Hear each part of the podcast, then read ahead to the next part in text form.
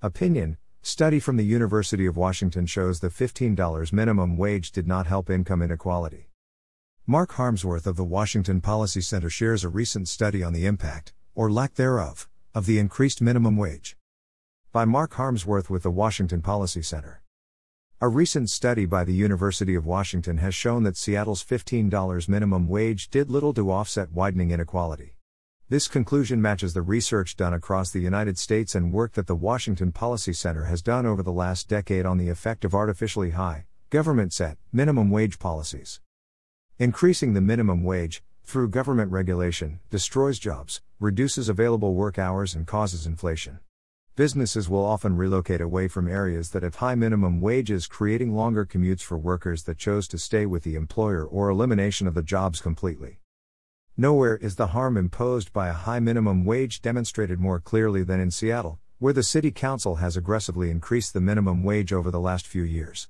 The rash of restaurant closures and lost jobs can be attributed, in many cases, directly to the additional fiscal cost the minimum wage increases have caused.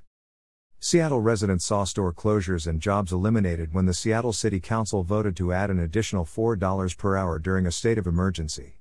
The city of Bellingham had a similar initiative rejected recently when the voters voted against a labor funded initiative to add a $4 hazard pay to Bellingham workers. This is continuing the pattern of increasing taxes on local businesses by the Seattle City Council that is putting Seattle at a disadvantage with its neighboring cities.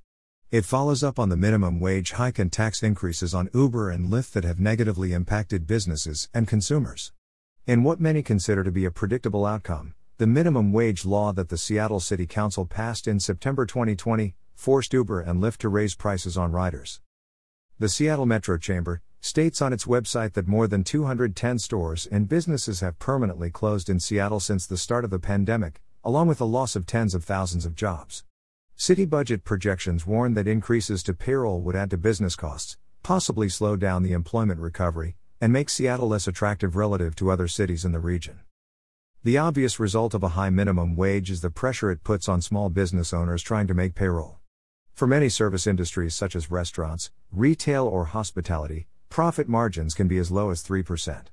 Increasing minimum wage mandates wipe out that profit and can put a business into negative fiscal territory. Business owners are often forced to cut their operational costs. In other words, they are forced to lay off workers or reduce their hours. As the Washington University study concludes, local minimum wage laws are not likely to substantially reduce earnings inequality. It is obvious that government controls on wages, such as minimum wage and hazard pay, have no long term effects on workers' overall income. The results of a high artificial minimum wage are exactly the opposite of the proponent's desired result.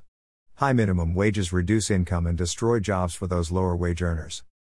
Mark Harmsworth is the director of the Small Business Center at the Washington Policy Center.